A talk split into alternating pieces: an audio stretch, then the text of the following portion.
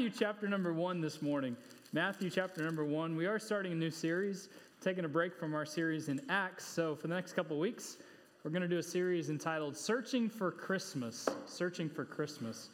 And what this encompasses, a lot of us have heard the Christmas story many times over, but we're going to look at some of the different names that are giving, given to Jesus, the baby that was born in Bethlehem so many years ago, over 2,000 years ago. I'm excited about this series. Uh, we're going to look at a lot of the aspects from Isaiah, but today we're going to start in Matthew chapter number one. We're also going to be in Isaiah chapter 7, Isaiah chapter 9. So just kind of find your place all over. Well, let, us go ahead and start in Isaiah 9, if you would. Isaiah chapter number 9 is where we're going to start this morning. Again, appreciate you being here in the Lord's house. Isaiah chapter 9. Um, let's go ahead and stand. You've been sitting for a little bit, a little bit today. Uh, Isaiah chapter 9. Uh, just follow along with me. I want to read just number 6, verse number 6. The Bible says, For unto us a child is born, unto us a son is given, and the government shall be upon his shoulder, and his name shall be called Wonderful, Counselor, the Mighty God, the Everlasting Father, the Prince of Peace. Now, this is Isaiah's prophecy that is prophesying several hundred years, seven, eight hundred years prior to the birth of Jesus. And, and what we're going to do over the next several weeks, we're going to look at some of these names given in verse number six. But today we're going to look at a, a different characteristic, a different name that was given to him. Go back to Isaiah chapter number seven. Isaiah chapter number seven, just a, a page over, probably. Isaiah chapter number 7, starting verse number 10. Moreover, the Lord spake again unto Ahaz, he was the king of Judah at this time, saying, Ask thee a sign of the Lord thy God, ask it either in depth or in height above. But Ahaz said, I will not ask. Now I'm going to reference that in a minute. Neither will I tempt the Lord. And he said, Hear ye now, O house of David, it is a small thing for you to weary men, but will you weary my God also? Therefore the Lord himself shall give you a sign. Behold, a virgin shall, conceive and bear a son, and shall call his name Emmanuel. I want to focus on that word Emmanuel today. Uh, sometimes it's spelled differently. You have the, the I version or the E version as well. So we're going to reference that verse as well as Matthew chapter number one. Let's go ahead and pray and we'll start this morning. Heavenly Father, we love you. We thank you so much for this day. Thank you so much for the good job that the kids did on the program and all the work that Susan did. We're so thankful for that and the other parents that were involved.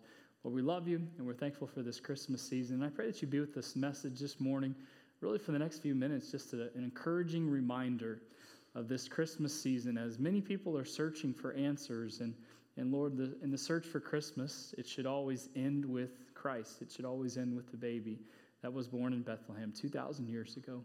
And Lord, if there is someone here today that has never trusted you as their Savior, I pray that today might be the day that they come to know you that they asked you to save them of their sins. And I know it's been a difficult year in a lot of aspects for a lot of different people, but I pray that you'd help us as we finish out the year. I pray that you'd help us to finish out strong, help us to focus on you and you alone, no matter what else is going on around us or in our country, in our world. Help us to focus on you. We love you so much. In Christ's name I pray. Amen. Thank you so much. You may be seated. Let me ask a question to start this morning, as I often do. What why do we have to search for things? I guess that's the first question. Why do we have to search for things? How many have ever been on a scavenger hunt, first of all? Have you ever been on a scavenger hunt? How many like scavenger hunts or searching for clues? How many have ever done those? Um, uh, they're not mystery rooms. What are they called? The, uh, the escape rooms. Anybody like the escape rooms? Uh, like two people. All right. Well, good. You guys are missing out. My wife and I love those. Those are like a favorite like date night uh, opportunity for us. Uh, we've escaped many. We've not escaped many. Uh, it's just kind of a fun thing. But why do we have to search for things? This is a time where those that normally aren't with us, you can answer out loud. Uh, why do we have to search for things? Anybody, anybody that have ever lost something? Justin, you ever lost something? As he's walking out. All right. Uh, why do we have to search for things? Anybody? Come on. Ryan, just say something. Because your wife moved it. Does that ever happen to any other men? All right. David, all right, a couple other ones. Very good. Your children move it. Oh, don't you love that one? I love it especially. You know, my son was the donkey and the wicked king, so they move a lot of things a lot of times. Why else? Why do we have to search for things, David? Because he has. I think many of us can attest to that. Uh, probably showing some of our age. You know, don't you love it when you're like searching for your keys? Where are my keys? And they're in your hand. Or like, where are my glasses? And like they're on top of your head. You ever done that? Like probably even like this morning. Like, yeah, many of us. That's the funniest. Uh, um, I've done it, and I know my wife has done it many times. I'm like, Amanda, look on top of your head. That's where the glasses are. The keys are still in your hand. It's okay. Everything's fine. I think sometimes, you know, we, are panicked in our, in our stress. Why else? Why do we have to search for things? Why do we have to search for things? Anybody else? I mean, you guys have mostly answered all of them. Anybody? To find them, yes. I mean, that's very important. You search for something because you're trying to find it. And again, what we're trying to do is we're trying to uh, really, again, unlock the, the true meaning of Christmas. Aaron, did you want to say something? or? No. Oh, no. Oh, okay. I heard you talking over there. I was just making sure. I was giving you, giving you a chance. well, good luck. Good luck, sir. All right. Um, several years ago, I think it was two years ago, Amanda sent me on a scavenger hunt for my Christmas present, and uh, she sent me all over, and it was actually really fun. Uh, I did the same thing uh, with my parents last year. Uh, they went to Tennessee. My parents have a cabin in Tennessee, and they went to Tennessee to celebrate Christmas. So every day for like four or five days, I sent them a different clue that they had to figure out what the clue was. And they kept asking me, I'm like, no, I, I sent you the clue. That's it. You have to figure out the clue. And it, it went on for, again, four or five days. And uh, they could use Google. They could use it. Do you want to help the message cadence? No, I'm good. Oh, okay. Just making sure. Okay. All right. I appreciate it. Man, this is a day of interruptions.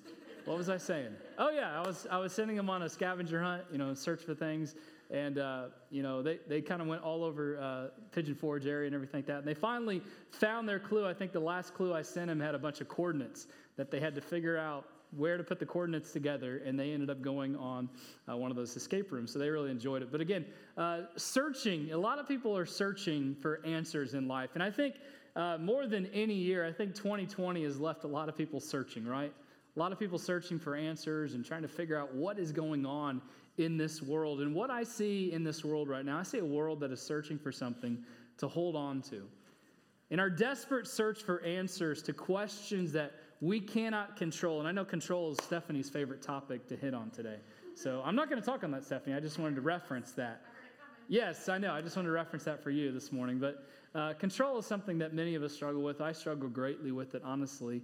But in our search for something we're trying to find answers for questions we can't control. And what we need the most is something that we can depend on. And it's been very difficult to depend on a lot of things this year with 2020, with all the uncertainty. But the thing that we can depend upon is a little baby. And the baby I'm talking about is the baby Jesus. In our story today in Isaiah chapter 7, I'm not going to reference it too much. We're going to talk maybe a little bit more in, in the EQ time. This is almost a dual prophecy because at this time, Ahaz, the, the leader of the Israelites, the, the, there, were, there were two enemies. There, were, there was the, um, the, uh, the nation of Syria and, uh, oh, who's the other one? Samaria, I think it was. Is that right? Who was it? I forgot. It's not Samaria. What was it? I, I, told the kids this the other day. I just totally forgot. Hang on. Nobody's in here from, uh, what? Like, oh, hang on. Let me, let, me, let me go back in my mind. Ephraim, that's what it is. All right, very good. Ephraim. So we have Ephraim and Syria that are both coming to wage war against Judah, against Israel. So imagine that. You don't just have one enemy, you have two enemies on either side. Ahaz is the king, Ahaz is the ruler, and uh, Isaiah the prophet comes to him and says, Hey, uh, go ahead and ask God for a sign. Go ahead and ask God for something, and he's going to give it to you. And Ahaz's response is basically, You know what? I don't want to do that. I don't want to test God. I don't want God to trick me. Uh, but here's the truth Does God trick us? Does God trick us, people? No, he doesn't trick us.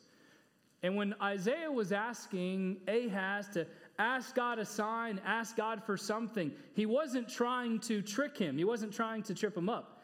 So he's, he's in the middle of a conflict. War is going on either side of him, and both enemies are against him. And Isaiah says, finally, basically, I'm kind of interpreting the story here, but he's basically saying, All right, since you're not going to ask of a sign, I'm going to give you a sign from the Lord. Verse 14 of Isaiah 7, you don't have to look there, but it says, Therefore the Lord himself shall give you a sign.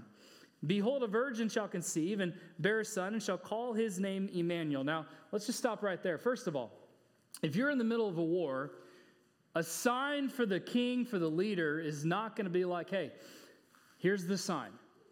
You're going to have a baby. You're probably like, we're going to win now. I'm going to have a baby, so we're going to win. How am I going to think that? probably not. Ahaz is probably even more confused. Like, okay, you're going to give me a sign. My sign would be like, hey, they're going to have like 10,000 more like military troops that are going to come in. They're just going to wipe out the enemy. That is your sign. That's a pretty good sign. But the sign was, I'm going to give you a baby. Now, this is kind of a dual prophecy because uh, there was a baby born of Isaiah a couple years later. And it was just a reminder to Ahaz and to the Israelites that God was with them. But little did they know that seven, almost 800 years later, Emmanuel would be born in Bethlehem. So skip forward to Matthew chapter number one. Matthew chapter number one. All of this is going to make sense, I promise. Matthew chapter number one, verse number 18. It was already kind of referenced a little bit in the story this morning with the kids. Now, the birth of Jesus Christ was on the wise. Excuse me. when as his mother Mary was espoused, which means engaged to be married. Now, engagement back then was much different than it is today. It was a binding contractual agreement. You know, people can get out of engagements like it was nothing today. Um, she was espoused, she was engaged, she was betrothed to, to be married to Joseph. Before they came together, she was found with child of the Holy Ghost. So, this is where the story is not necessarily often told in the little children's Christmas plays, but uh, at this time, when they were bound to be married, uh, they consummated their marriage, obviously, on their, on their wedding day. And it was, it was a very interesting thing because at this time, they had never been together. Joseph and Mary had never been together. And then the angel comes to Joseph to tell Joseph that, hey, your wife to be is pregnant. Now, especially as adults, I mean, you don't have to necessarily answer to me, but what would your reaction be? If you're getting ready to be married to someone and all of a sudden you hear that they're pregnant, and you know it's not yours because you haven't been with them. That's what's going through Joseph's mind. It probably wasn't like he's laying here like Colin did. He did an amazing job, but he was like, okay, sure. It's probably not what happened. I can just imagine for Joseph, and Joseph is a very interesting character study. I can just imagine all the emotions that are going through his mind, right? I mean, wouldn't there be a lot of emotions going through your mind if something like that were to happen? hey, you're about to get married, and especially for, for men, you're about to be married, your wife to be is pregnant, and it's not yours. Ryan's just laughing. so that's what's going on here. That's, that's the significance here. Then Joseph, her husband, being a just man, he was a man of good character, not willing to, verse number 19, to make her a public example because, I mean, this, this, this was a big deal, especially in Bible time, especially a couple thousand years ago. He was not willing to make her a public example, but was minded to put her away pri- privily or privately. You know, he, he really had the opportunity to divorce, to divorce her because this was a legal binding contract. And that's what he was going to do, but he wasn't going to make a public display of it. Hey, Mary is pregnant and it's not my child. Like he wasn't going to do that. He was a just man, he was a man of character. Verse number 20. But while he thought on these things, and that's kind of where we get in the Christmas story where he's kind of thinking, he's pondering, he's, he's asleep. But while he thought on these things, behold, the angel of the Lord appeared unto him in a dream, saying, Joseph, thou son of David, fear not. Now, again, I, am sure that if, first of all, if some you know strange person shows up in my room, I'd be terrified. Um, some of you would be pulling out your guns or trying to find a gun to shoot them. They didn't have guns back then. But anyway, um, this stranger, this angel, appears unto Joseph and says, Hey, don't be afraid. First of all, don't be afraid of me, but don't be afraid at all. Let me read verse 20 again. But while he thought on these things, behold, the angel of the Lord appeared unto him in a dream, saying, Joseph, the son of David, fear not to take unto thee Mary, thy wife, for that which is conceived in her is of the Holy Ghost. So it's none other than the Son of God. She hasn't been with anyone else. God put this child into her. It's an amazing thing. So the angel was trying to help Joseph understand this. I still want you to marry her. and she shall bring forth a son. Thou shalt call his name Jesus, for he shall save his people from their sins. Now, all this was done that it might be fulfilled that was spoken of the Lord by the prophet, saying, Behold, a virgin shall be with child. This was going back to Isaiah. We just referenced that. She shall be with child and shall bring forth a son, and they shall call his name what? Emmanuel, which being interpreted is God with us. So when Ahaz was given that sign from Isaiah, the promise Emmanuel was a promise for him. It was a reminder, but the same is true for us today. That there is a son coming, there is a baby coming, and I want you to understand no matter what is going on in the world, Emmanuel is coming, which means God with us. And it's a pretty awesome promise. Christmas is one of the most important and beloved holidays from so many, but it takes place during some of the darkest times of the year. I know personally, in my own life, with our own story and our own loss with our son almost eight years ago, that first Christmas was a very difficult Christmas. And anyone here that has ever lost someone, you understand what I'm talking about. That first Christmas is difficult, to say the least. You don't like to go through it. Christmas is supposed to be the, the most wonderful time of the year, but most often, honestly, it's not, right? It's a very difficult time, it's a very trying time. And in one of the most darkest times of the year, the birth of Jesus was sent to remind us all of Emmanuel, meaning that God is with us. You see, it reminds us that God has entered our wintry darkness of sin to bring us light, to bring us joy, to bring us love and peace. And Jesus has come so that we might be with God into eternity. And for the next few weeks, we're going to look at some of these names, today starting with the name Emmanuel. And here's the thing names matter to God. That's why God chose the name Jesus. In Isaiah, we read that it was called Emmanuel and Wonderful Counselor and Mighty God and Everlasting or Eternal Father and the Prince of Peace. And again, as we've already read through in Matthew chapter 1, I, I can't even imagine the emotions from Mary finding out that she is pregnant with child, never being with a man, and then finding out Joseph, his wife to be, is pregnant as well, and he hasn't been with her all of the emotions that are going on. But there's a couple things that I want you to notice quickly before I really make the application this morning.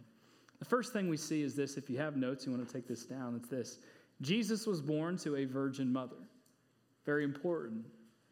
This is naturally impossible, which points to the supernatural aspect of Jesus' birth. So, physically, Jesus is Mary's son. I think we all understand that. Physically, Jesus is Mary's son, but Matthew is very careful not to point to Joseph as the father of Jesus, but rather to Mary as the biological mother. So not only was Jesus born to a virgin mother, but this is where the story really gets good because I don't have time to unwrap this. I wish I did. But the second thing is this not only was Jesus born to a virgin mother, but he was born to an adopted father. He was born to an adoptive father. You know, adoption is a big deal today as it was back then. And there's a lot of references in the Bible about what adoption is. And really, what God has done for us is He has adopted us, those that have trusted Him as their Savior. And the awesome thing about adoption, especially back in Bible times when this was written, the awesome thing about adoption is the fact that if you are adopted into that family, then it is a legal binding document and everything that family has, you are an heir to. And it's a cool thing when you think about it because Jesus was born to an adoptive father. And if we are a child of God, if we have ever been saved, then we are adopted into God's family. And we've already looked at this in great detail in Ephesians, but as a Christian, the cool thing is everything that God has given his son Jesus the Bible says that we are joint heirs with Jesus, which means we get everything that he gets as well. And that's a huge, huge deal. And this is an awesome thing. Again, I, I wish I had more time for this. But being adopted into Joseph's family meant that Jesus received all the benefits as if he were born into that family. Joseph was the one that was in the line of David.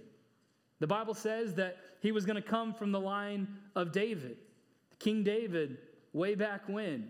Joseph was the one that was in that line, which means that this adoption ties Jesus to the line of David as a royal son. So, first of all, Jesus was born to a virgin mother. Secondly, Jesus was born to an adoptive father. Thirdly, Jesus came to a world in need of salvation. Sin needs a solution. And that solution is not found in a military leader. That solution to sin's problem is not found in more sin. You don't fix sin with more sin, as the world tries to do. You fix sin with salvation, you fix sin with the Savior. And the solution to the world's sin problem is Jesus.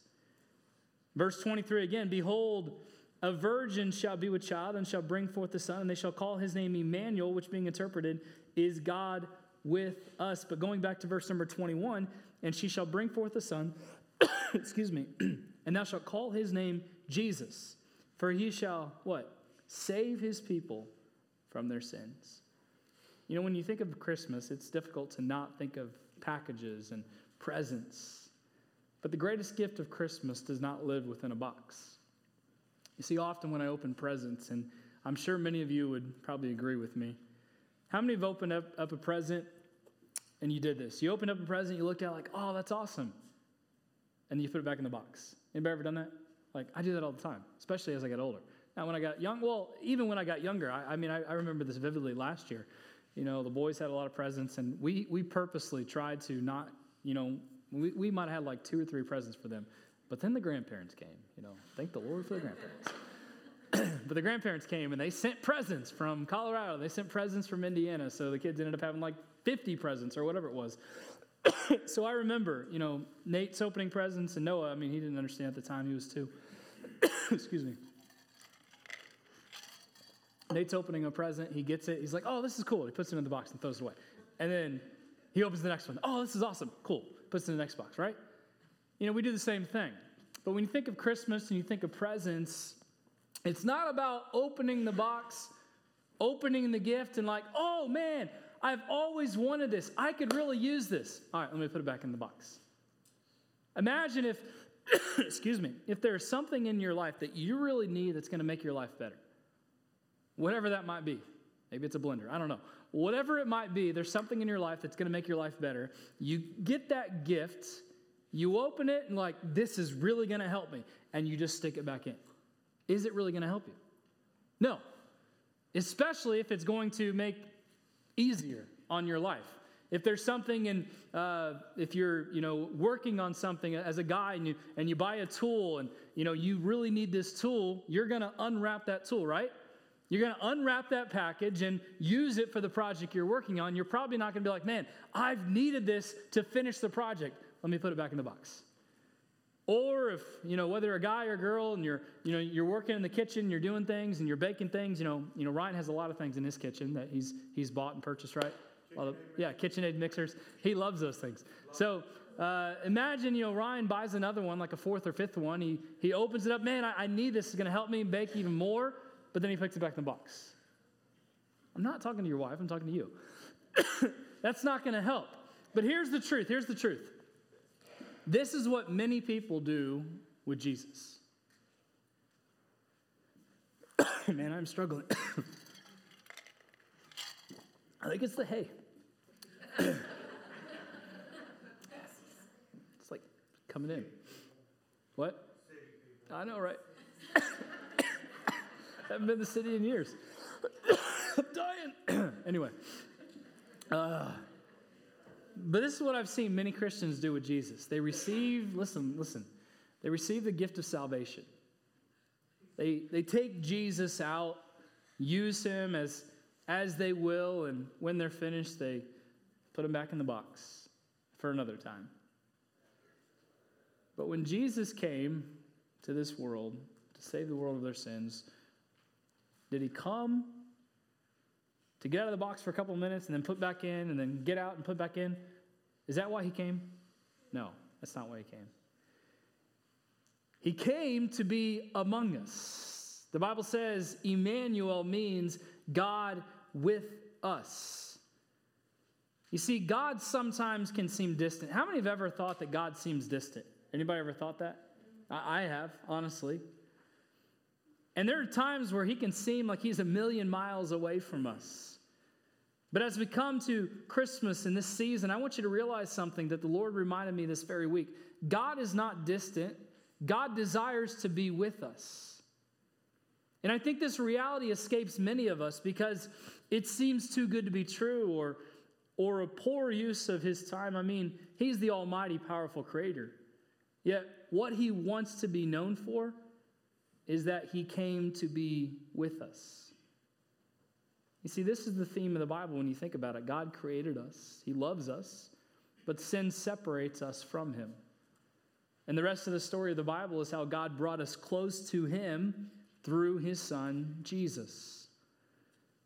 And when Jesus came to this earth and died for the sins of the world, he didn't come to be placed in a box.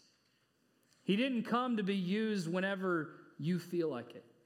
All right, God, I'm, I'm really in trouble. I really need some help. Well, the reason why we get ourselves in trouble is because we have put Jesus back in a box, right? But Jesus didn't come to be put back in a box. He's not that, that genie that, all right, I need more wishes. I need you to grant more things in my life, Lord. Help me. No, he came to be with us. I want you to understand that because it's a powerful statement. It's a powerful proclamation. Jesus is Emmanuel. So, what if, what if, what if Emmanuel really meant what it says? You see, the very presence of God is now present with us in the mundane and the mysteries of life. He's with us in our joy, our happiness, as well as our pain. And I'm sure everyone in here can, to, can attest to some pain in their life, whether it's this year or past years. So the reality is, Jesus isn't distant, He is always there. But we have to allow Him to dwell with us. You see, shut up, Siri. I wasn't talking to you. He's closer than we can imagine. He's not high over us, ruling over us. He is with us. And the names that Jesus gives in Isaiah, as well as Matthew, were given at a time of uncertainty in Israel's history.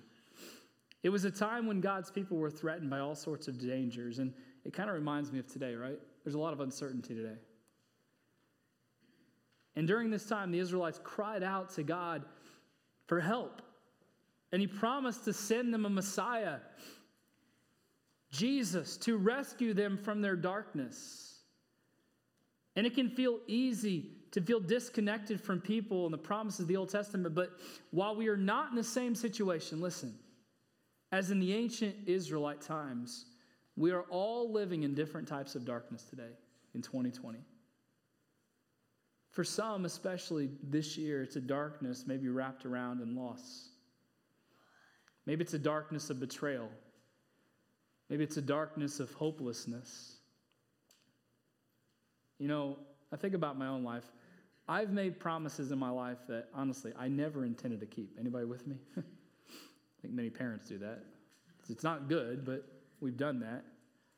We've made promises that we never intended to keep.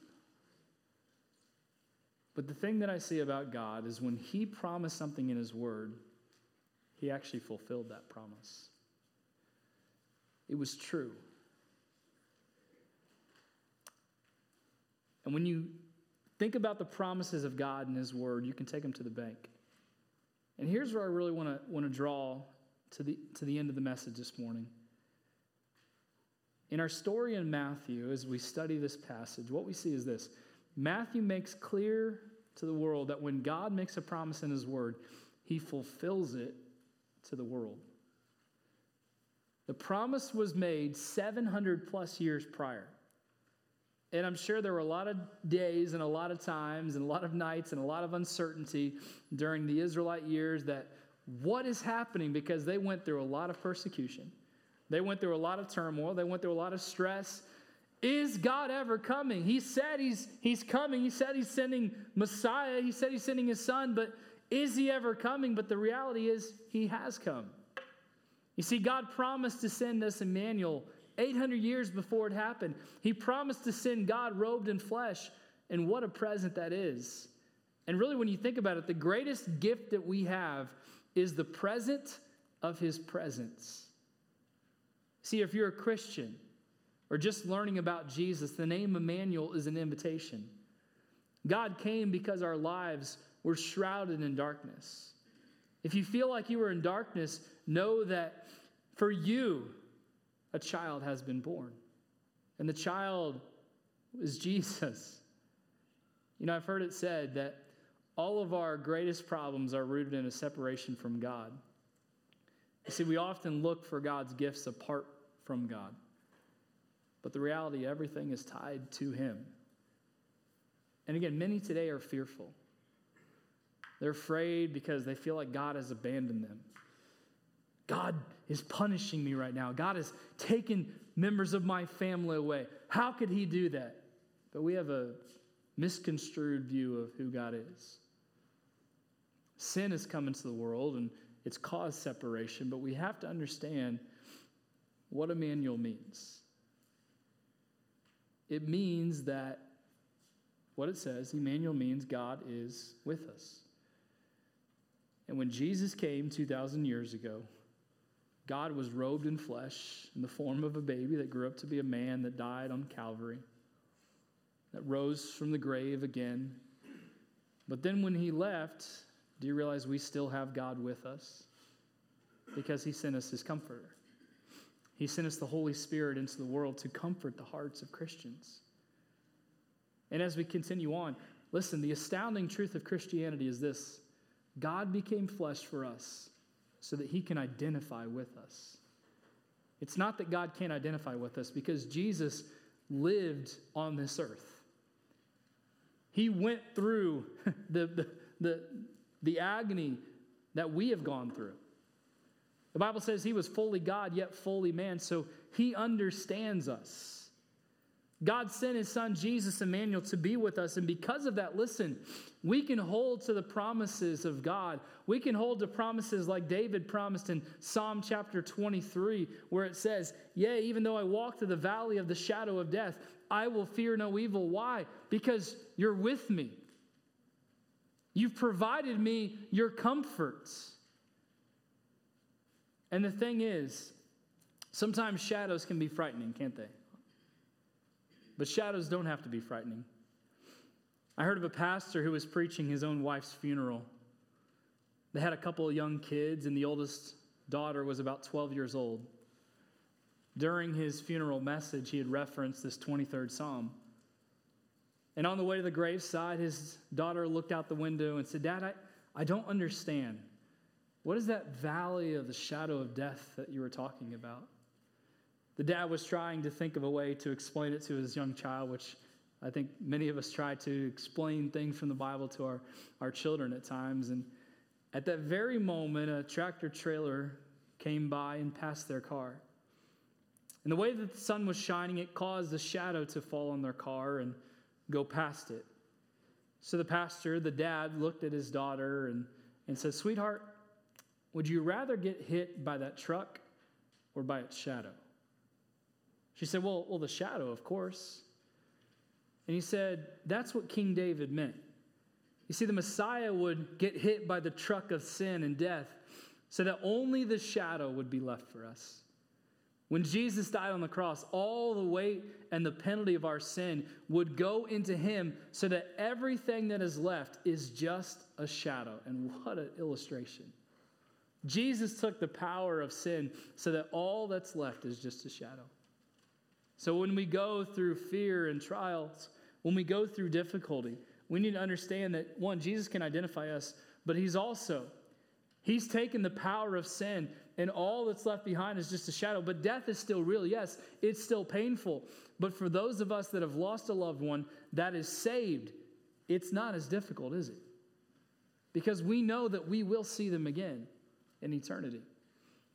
And I have that promise to hold on to with, with my grandpa passing when I was in college. I have that promise to hold on to with my son that died almost eight, year, eight and a half years ago. I have that promise to hold on to, knowing that, you know what? Yeah, it's painful, it hurts, it stinks, it's horrible.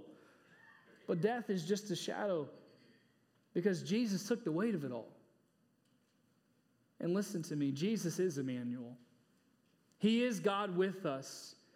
And this is what we're reminded of because the promise Jesus is listen, Jesus is God enough to judge, but good enough to save. He is big enough to execute cosmic justice, but small enough to cry from a manger. He is dreadful enough to defeat death, but delightful enough to melt my heart. He is angry enough to vindicate all evil, but righteous enough to absorb judgment. He is holy enough to comprehensively do good and loving enough to offer me his goodness. He is tough enough to endure the cross, tender enough to walk with me in suffering. Outside and above me, he is enough to rule the universe. With me, he is enough to guide my steps. He is powerful enough to speak all things into existence, as he did in Genesis 1, but gentle enough to speak comfort into my hearts and doubts and fears. He is frightful enough to make the powers of darkness tremble in terror yet beautiful enough to win my heart. He is high enough to be worthy of all worship, yet lowly enough to call me his friend.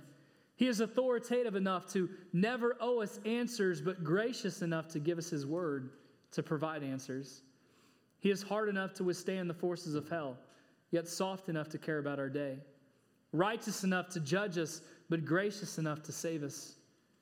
Judge enough to indict us, but advocate enough to defend us strong enough to hold all things together, yet caring enough to hold me together, supernatural enough to do the miraculous, normal enough to help help me to do, do, do tomorrow, dominant enough to vanquish the universe, yet close enough to vanquish my own self-centeredness, big enough to build his internal kingdom, yet intimate enough to invite me into it. He is transcendent enough to come from another world, yet earthly enough to understand mine. He is regal enough to command angel armies, yet simple enough to receive the worship of shepherds, as we talked about this morning. He is terrifying enough to say, Fear not, but friendly enough to say, Follow me. He is present enough to hear our cries, yet personal enough, personal enough to cry himself, even when his friend Lazarus died. He is sufficient enough to not need me, but generous enough to let me need him from supremacy to peasantry, from transcendence to tragedy, from splendor to suffering, from thrones to thorns, from heights of heaven to the horror of the cross, to the hallmark of an empty tomb. This is Jesus, Emmanuel, God with us. And here's what I want to leave you this morning. Here's what this message falls to three changes. And you know, a lot of us don't like change. But what I desire is a head change that leads to a heart change, which leads to a life change. The head change is this to know that Jesus promises us his presence to anyone who receives him. The heart change is this to feel God's nearness in every circumstance. And the life change is to rely on Jesus even when our path is dark and clear. This is what we need to be reminded of His presence, His nearness, and that He is there even when things are dark and unclear. You see, this is the gospel. We've been talking about the gospel in our church for several months now. God became flesh to identify with us, to leave us a shadow of the power of sin and death that was defeated. You see, Emmanuel came so that he might redeem us from the darkness and lead us into a glorious light. And that's what we need to be reminded of this morning. What if Emmanuel actually means what it says it means? Well, it does.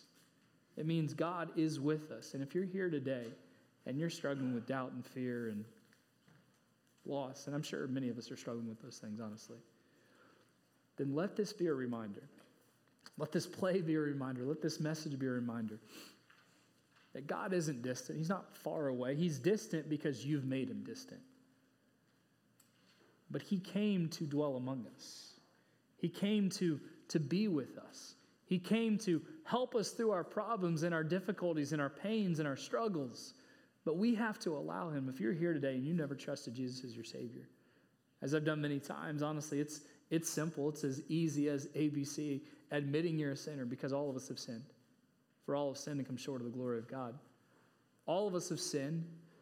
But second, believing that Jesus is who he says he is, the Son of God, that he died on the cross, that he rose from the grave. You know, the story seems so astounding, so astonishing, so difficult to believe.